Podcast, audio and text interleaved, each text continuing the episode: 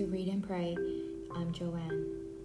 In this episode, we'll be reading and praying through Psalm chapter 21.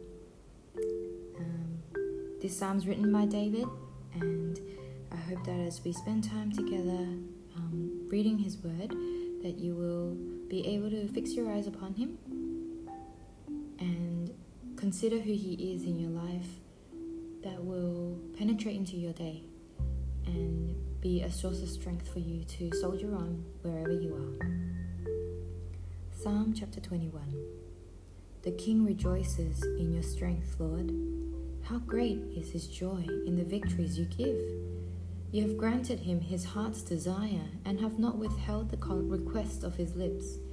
You came to greet him with rich blessings and placed a crown of pure gold on his head. He asked you for life, and you gave it to him length of days, forever and ever. Through the victories you gave, his glory is great. You have bestowed on him splendor and majesty. Surely you have granted him unending blessings and made him glad with the joy of your presence. For the king trusts in the Lord. Through the unfailing love of the Most High, he will not be shaken. Your hand will lay hold on all your enemies. Your right hand will seize your foes.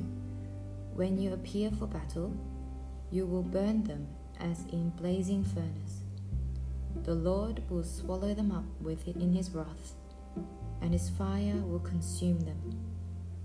You will destroy their descendants from the earth, their posterity from mankind. Though they plot evil against you and devise wicked schemes, they cannot succeed. You will make them turn their backs when you aim at them with drawn bow. Be exalted in your strength, Lord. We will sing and praise your might. Father, we thank you, Lord, for who you are. You are victorious King. You're a glorious King that sits on high, and there is elders around you worshiping you, saying, Holy, holy, holy. And you deserve all the glory, all the praise because of what you have done. Created and also come into earth to die for us. Jesus, we want to thank you that you are our ultimate King that you are our Prince of Peace and you bestow upon us your righteousness and your glory for those that choose to trust in you.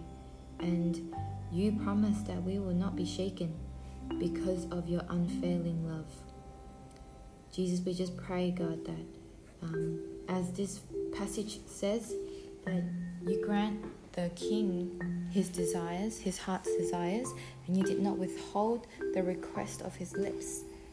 I pray, Lord, that as your children, um, and as we come to you with our requests, and as we petition before you, Lord, that you will also um, allow our heart's desires to be fulfilled, to be to be blessed by you, and that you will, yeah, you will give us um, your goodness in all that we do.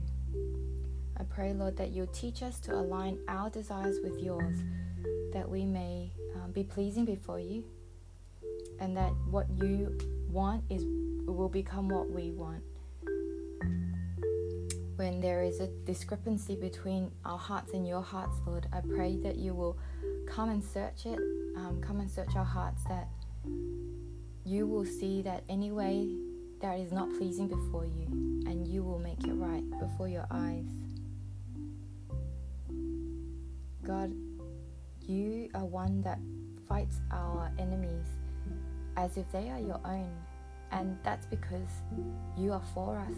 You're a God that is for us and never against us. Thank you, Lord, for reminding us of who you are, that you're so intimately woven into our lives that can't fathom just how close and how knowing you are with every part of us that even the hairs on our heads you know and you know you number it. God every day that we have not lived yet you already know. So god i just pray lord that we continue to trust you with our life and we'll seek your way to go through life because you're the one that has written every day of our lives in your hands and you know it.